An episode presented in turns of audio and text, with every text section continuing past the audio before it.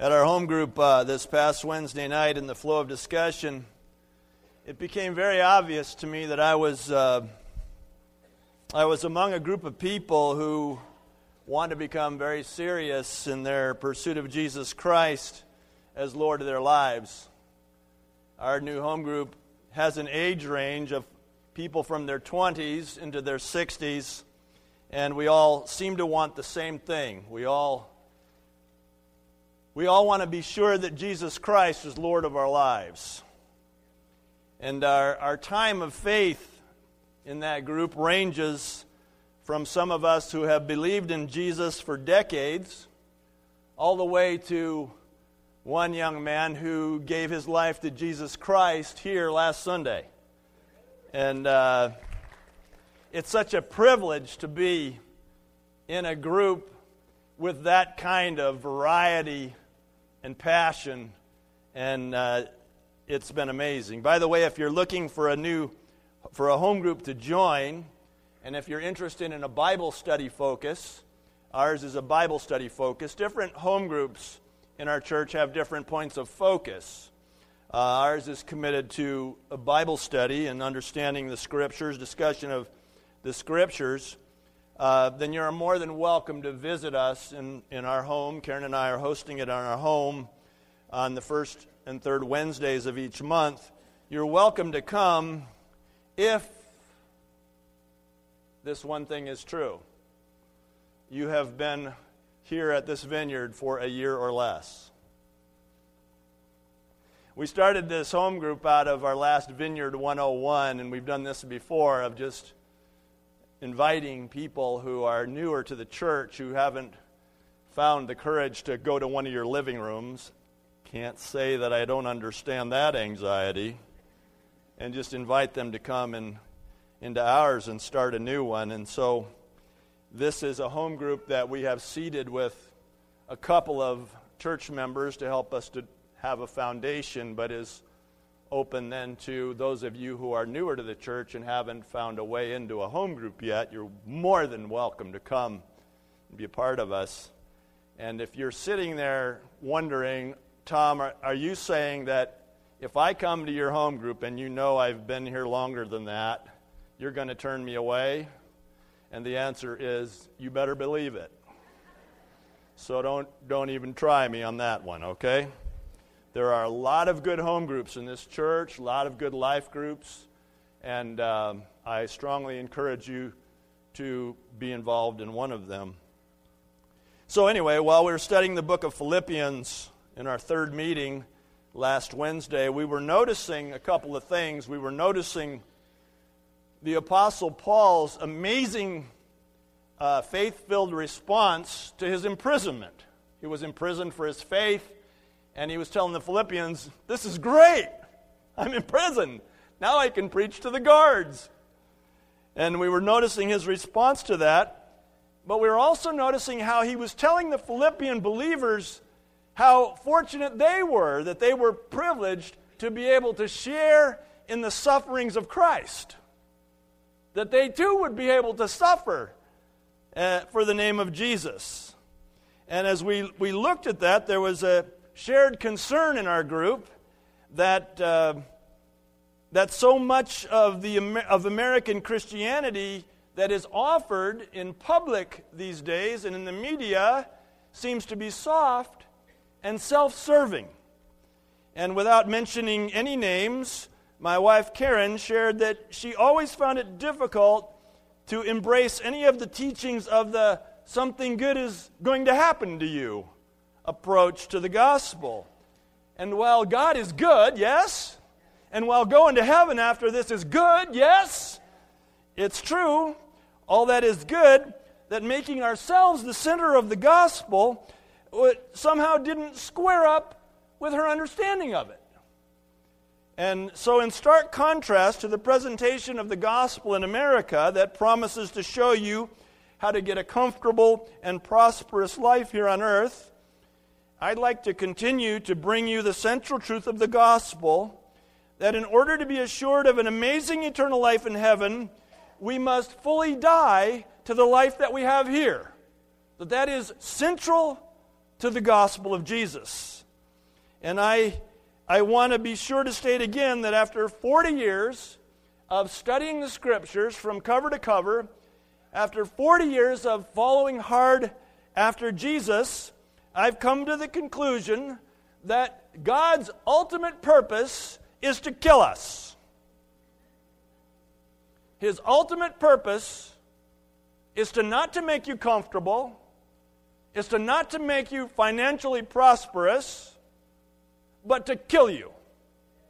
And so that in dying, you then give him the raw material to raise you to new life. So,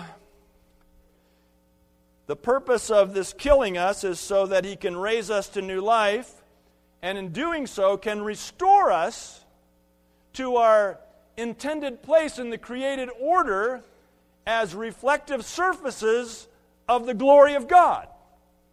And as I told you last week, the gospel of Jesus Christ is not about us, it's about God.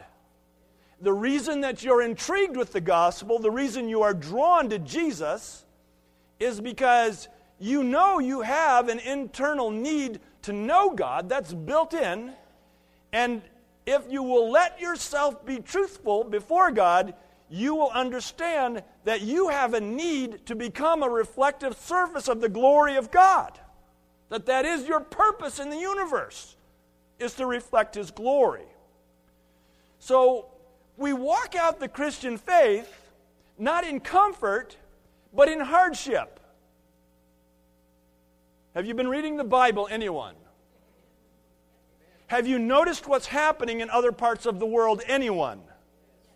Where Christians live not in comfort as we do in America, but in hardship. And the purpose of hardship in life is to do what? It is to polish us. It is to polish us so that we become reflective surfaces of the glory of God because we come dull and when we come to Christ and when we die to ourselves, then He begins to polish us. He doesn't polish us in comfort, He polishes us in hardship. He polishes us in abrasion. I don't know too much about rock tumbling, but I know you put these ordinary rocks into a tumbler, and in some space of time, as they're tumbled about, they become quite brilliant, don't they? And I, I'm assuming, tell me if I'm right, there's some kind of an abrasive process going on in there as it tumbles about, not against cotton. They're not surrounded by a pillow, or they would come out what? The same as they went in. But they're surrounded by some kind of an abrasive material that as the edges hit the abrasion, they're polished. The purpose of our hardship, why hardship is a part of the life of the Christian, is because it's part of the sanctifying process of God to polish us. Because we come dull. You know, I think maybe the dullest person you will ever meet in heaven Maybe the thief on the cross. He hung on the cross. He laid claim to the truth of the death of Jesus, did he not? The blood of Jesus. And Jesus promised him, Today you will be with me in paradise. But what a tragedy that he missed the hardship. He's going as he was. What a tragedy. 1 Peter chapter 1 verses 3 through 9 say this. Praise be to the God and Father of our Lord Jesus Christ. Yeah? In his great mercy, he has given us a new birth into a living hope through the resurrection of Jesus Christ from the dead, and into an inheritance that can never perish, spoil, or fade, kept in heaven for you who through faith are being shielded by God's power until the coming of the salvation that is ready to be revealed in the last time.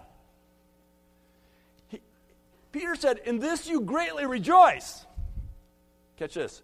Though now for a little while you may have had to suffer grief in all kinds of trials. These have come, he said, so that your faith, of greater worth than gold, which perishes even though refined by fire, may be proved genuine. And catch this, ready? May result in praise, glory, and honor when Jesus Christ is revealed. He said, Praise God that you are counted worthy to participate in the hardships of the faith, because these have come so that your faith may be proved genuine and may result in glory to God. We're being polished.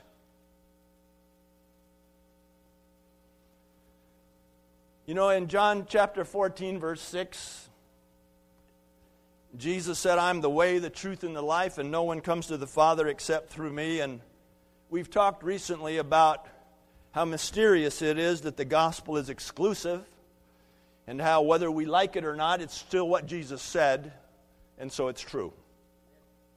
And so I want you to think for a minute about what Jesus said I am the way, the truth, and the life. So, beyond the fact of the exclusivity of the gospel, beyond the fact that Jesus Christ and his life and his death and his resurrection and his ascension provided the mechanism of our redemption and our restoration to God. He said, I'm the way. I'm the way. I'm the way to heaven. So that if you want to be certain of your eternal life, you need to be on the way. You need to be following Him. It's not simply about checking off the box of a statement of faith, of belief, but it's to be on the way, to be following Him. Everybody talking about heaven ain't going there. You know that? And He said, I'm the way, the truth, and the life, and no one comes to the Father but by me. And Jesus did everything that needed to be done on the cross for us, but He's the way. So it's not just about believing Him as Savior but it's about following Him as Lord. Which brings us back to the passage from last week that was so compelling in, in so many ways. When Jesus said to His disciples, If anyone would come after me, he must deny himself, take up his cross, and follow me. For whoever wants to save his life will lose it. And whoever loses his life for me will find it. What good will it be for a man if he gains the whole world yet forfeits his soul? Or what can a man give in exchange for his soul? For the Son of Man is going to come in his Father's glory with his angels, and then he will reward each person according to what he has done. I tell you the truth, some of you who are standing here will not taste death before they see the Son of Man coming in his kingdom. I gave you the context of that passage last week, so I'll assume that information with you. The summary of what Jesus said, deny himself, take up his cross, and follow me, can be said in this sequential progression deny, die, and follow. This is the central truth of the gospel of Jesus Christ. Deny ourselves. Let's not make it about us, it's about God. We'll never get there if we keep making it about ourselves. It's about God. And the good news is you have a stirring to know and praise God inside of you. You have a stirring. You're created with that. There's an emptiness inside of you because of original sin. What Blaise Pascal called the, a God shaped void. Only God will fit. How many of you have tried to fill it with so many other things? Anybody? You tried to fill it with philosophy. You tried to fill it with religion. You tried to fill it with drugs. You tried to fill it with relationships. You tried to fill it with experiences, and it was still empty. Because only God fits the space. And so you have that inside of you. How do you access that? You deny yourself. It's a little counterintuitive, isn't it? You don't make it about you and your God shaped void.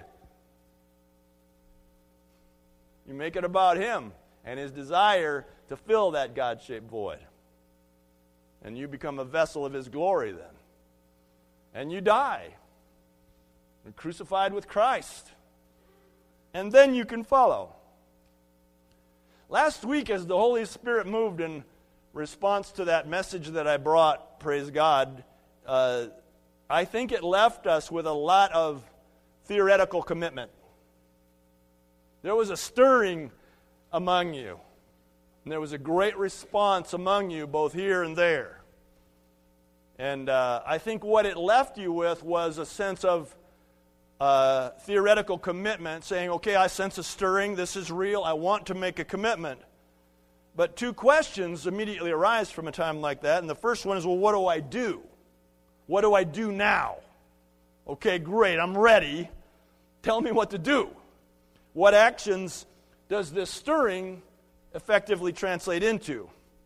And uh, we take the theoretical commitment into concrete actions. And I want to tell you this if you are not doing something differently, or truly ready to do something differently than before last week's message, then the stirring was a dangerous trick. Because if you're just coming here on Sundays for the stirring and nothing is changing after you leave this parking lot, then you are being lulled in to a religious trick. If nothing is different this week than it was last week, and or if you haven't come this week saying, okay, tell me what to do, what do the scriptures say? Then you're in a dangerous place.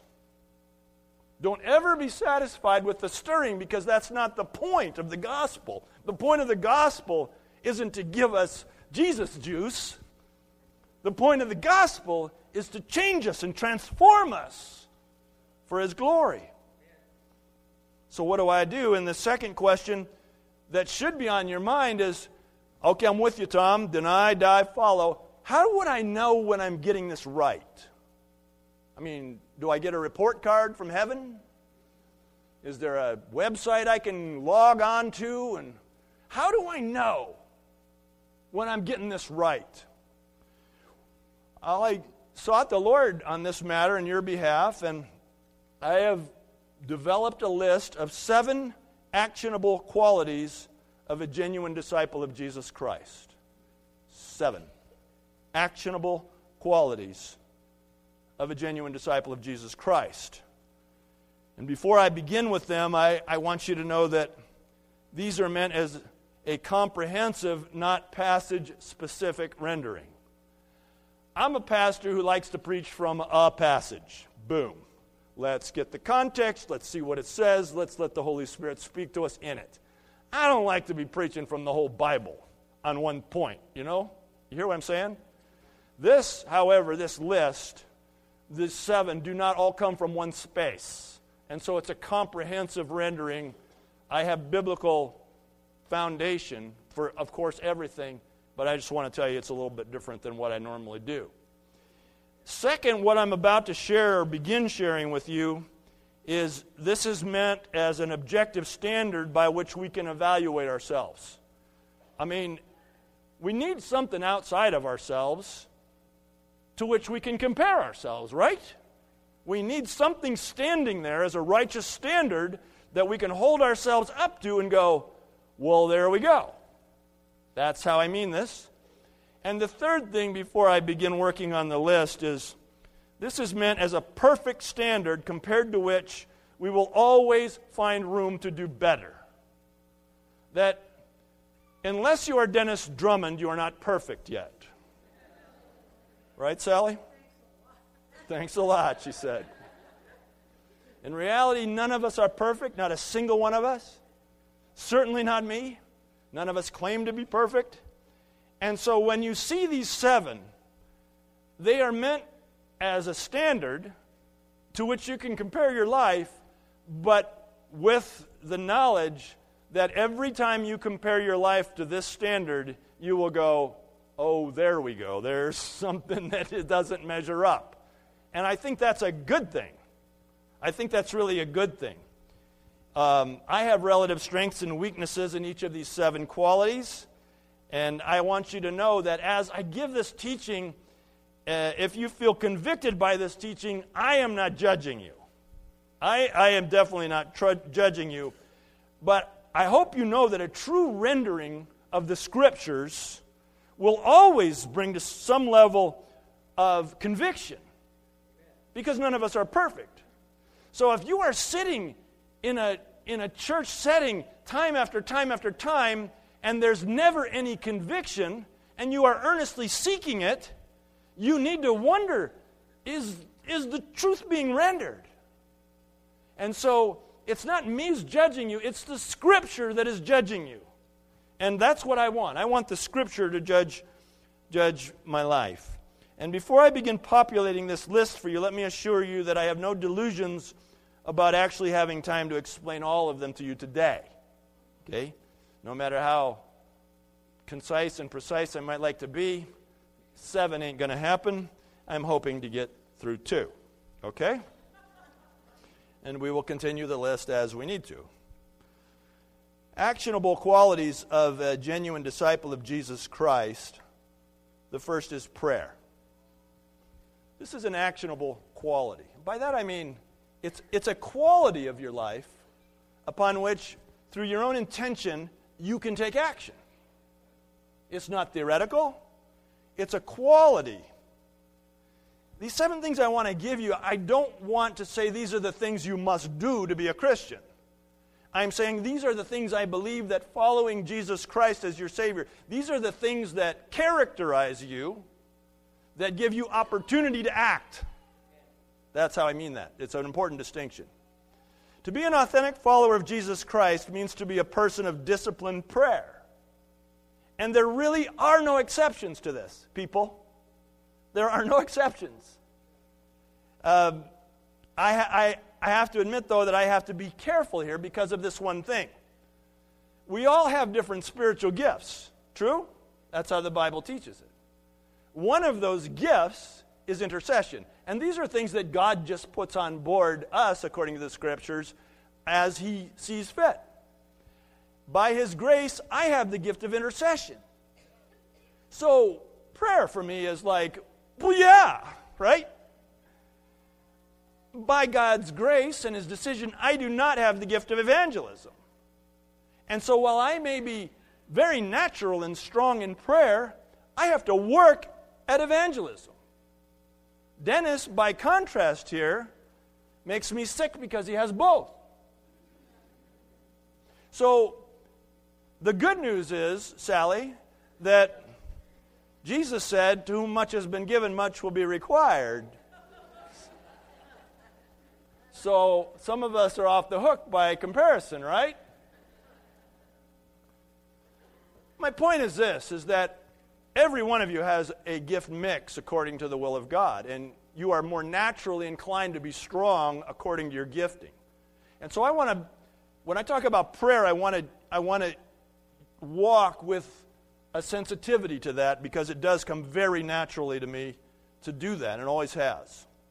But at the end of the day, in terms of prayer as an actionable quality in the life of a genuine disciple, there really, there really can be no exceptions.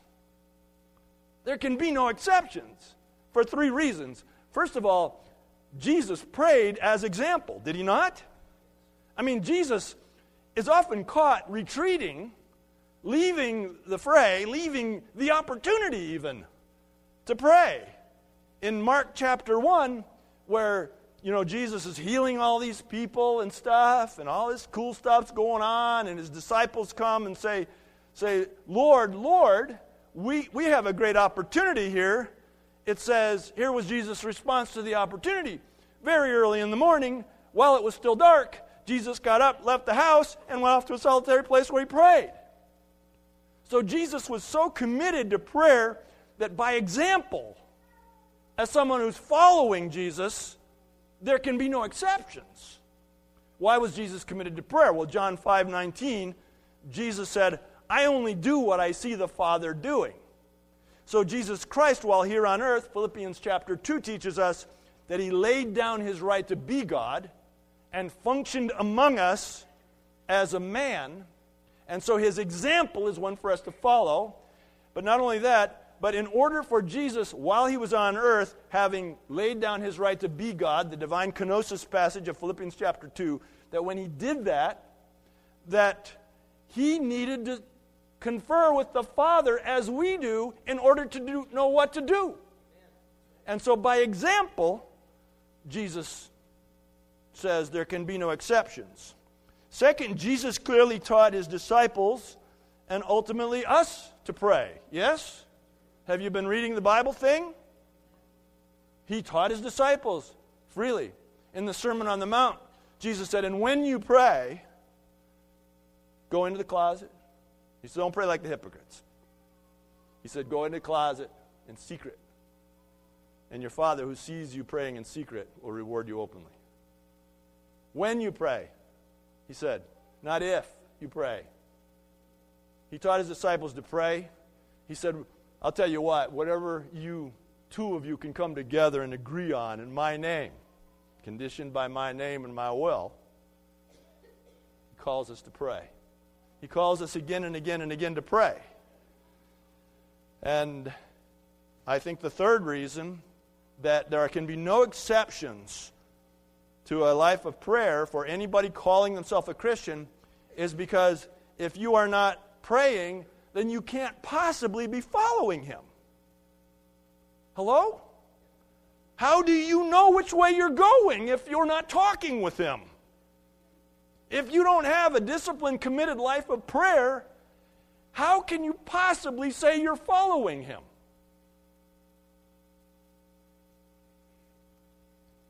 Well, how do we pray? Let me show you how to pray. Acts chapter 4 in your Bibles. Turn over a few pages. I want to, sh- to show you how we should be praying as believers today.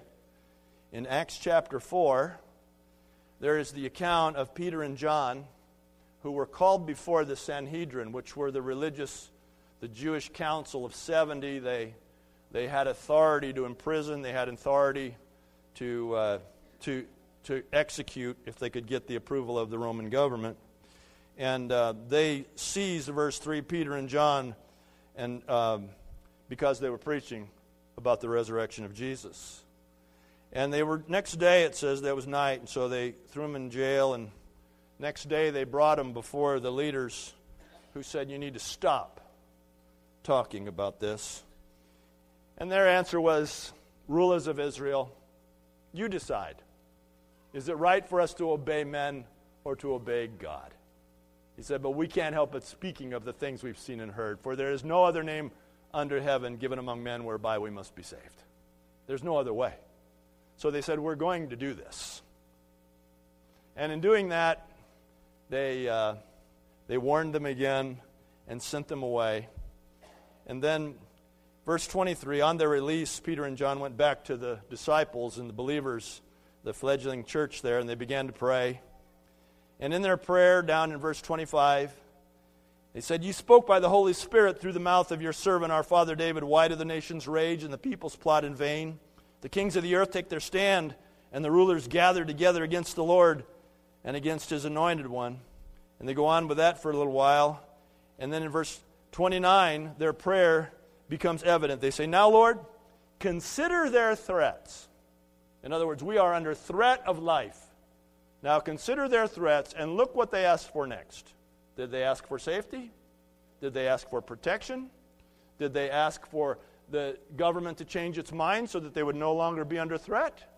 Here's what they asked for Consider their threats and enable your servants to speak, speak your word with great boldness. Stretch out your hand to heal and perform miraculous signs and wonders through the name of your holy servant Jesus. Now, the reason they were picked up for this by the Sanhedrin was for healing a guy. And they said, What we need, Lord, is more. What we need more, Lord, is more boldness. That's what we need in the face of threat, in the face of persecution. What we need, Lord, is more boldness. After they prayed, the place where they were meeting was shaken, and they were all filled with the Holy Spirit and spoke the word of God boldly. How do we pray? What are we praying for? Disciples? Are we living under threat? You better believe it. The death toll in Paris is now 130.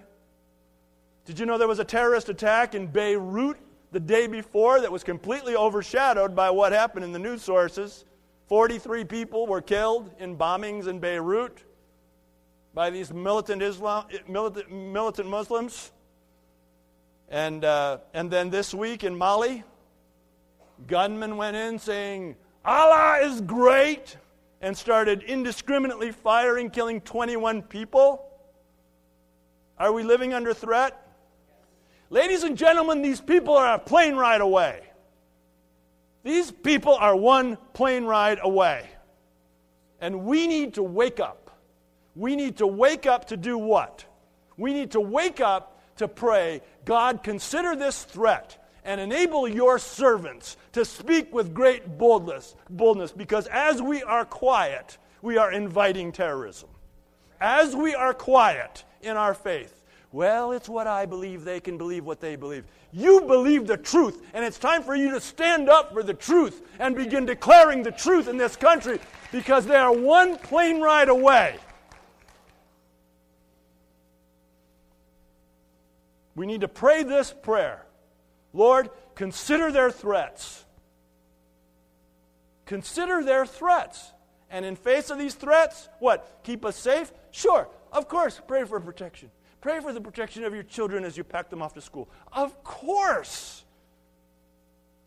But the, the guts of the prayer is that in the midst of this threat, Lord, Enable your servants to stand up and stop apologizing for the gospel. Stop apologizing that Jesus is the way, the truth, and the life. And stand up and be Christians. Amen. And stretch out your hand, Lord. Stre- and perform signs and wonders among us. 195 people died in those three attacks.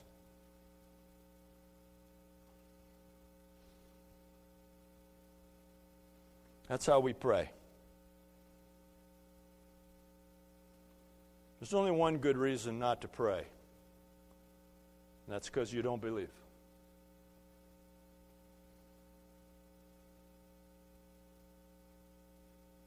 There's only one good reason not to be a person of prayer. It's because you don't believe. And if you believe, how can you not pray? If you believe that there is a God of the universe who loves you so much, so personally, that he sent his son Jesus Christ to die on the cross so that you can be restored. If you believe the truth of the scripture that says there's a Holy Spirit who wants to indwell you, empower you, engage you, to make you a branch on the vine of Christ, if you believe that, how can you not pray? You say, I don't know how to pray. Of course you do. How can you not open your eyes and say, Lord, what do you want to do today? How can you not pray? You don't have to go to a prayer meeting to pray. Pray. This is the first actionable quality of an authentic disciple. And there can be no exceptions, there can be no excuses.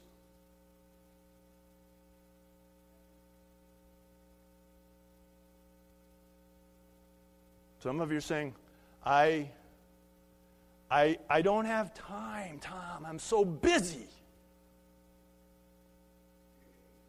I'm going to tell you this morning how you can pray for an hour this week. You have 168 hours in the coming week, just like everybody else. 168 hours coming up. If you pray for 8 minutes and 34 seconds a day, seven days, you will pray for an hour this week. Eight minutes. Are you honest to God telling me that there is something that is so pressing in your life that you cannot set aside eight minutes of time and sit before the Father and say, What do you want to do today, Lord? You're not praying because you don't have time. You're not praying because you don't understand the value of it. Amen. you don't get it yet.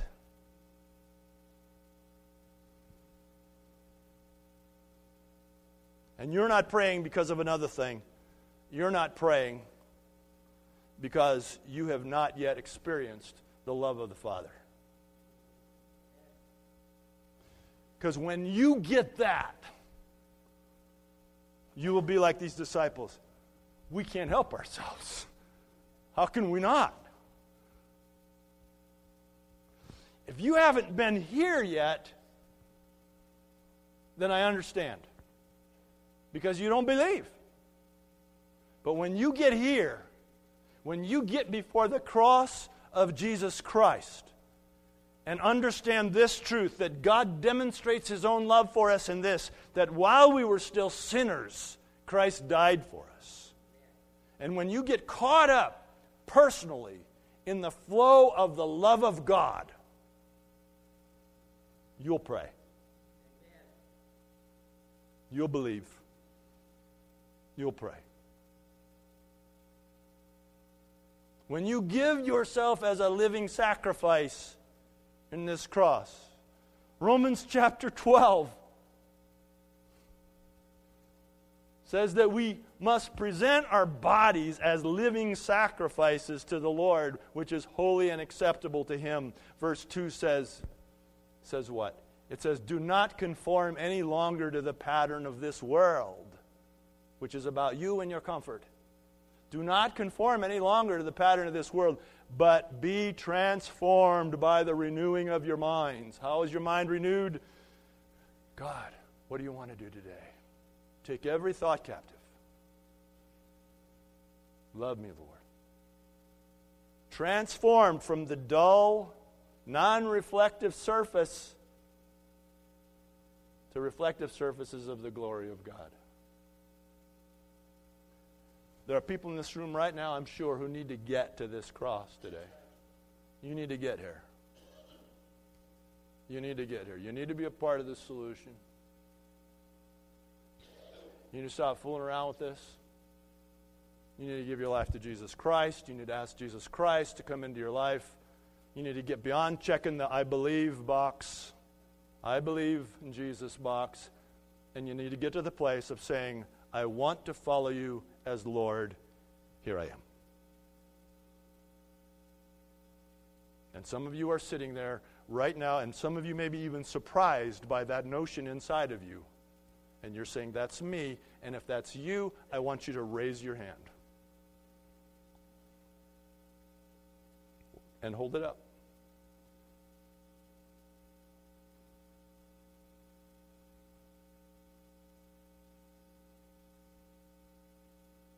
Three.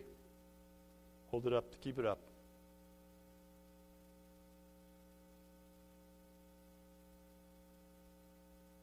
Four. Today. Today.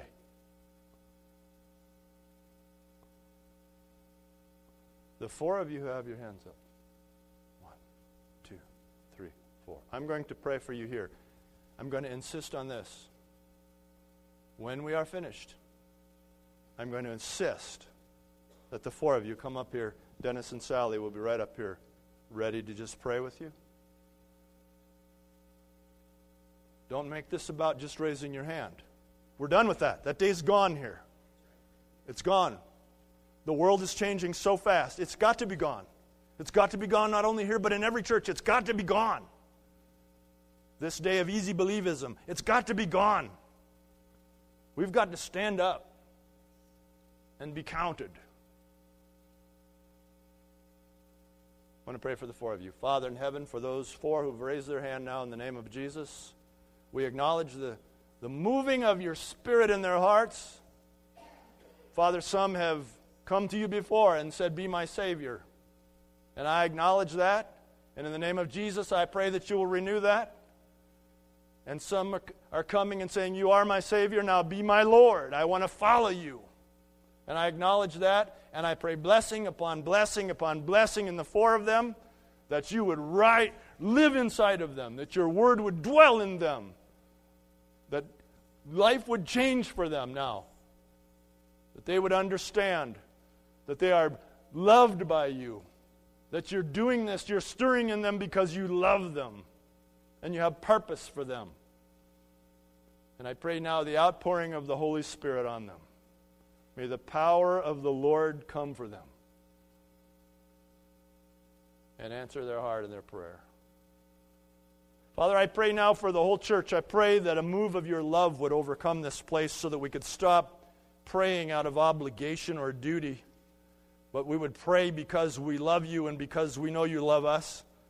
I pray that you would ignite the fires of love in this place. I pray, Holy Spirit, that you would come and that you would connect with every heart, every, every mind, that you would be persuasive in your pursuit of love for us today that you would chase us down like a young man after a woman. You would chase us down and wrap your arms around us as sons and daughters and say, I love you. That you would chase us down as a father would go to rescue his child from the street. That you would chase us down and that you would grip us and you would hold us and you would love us.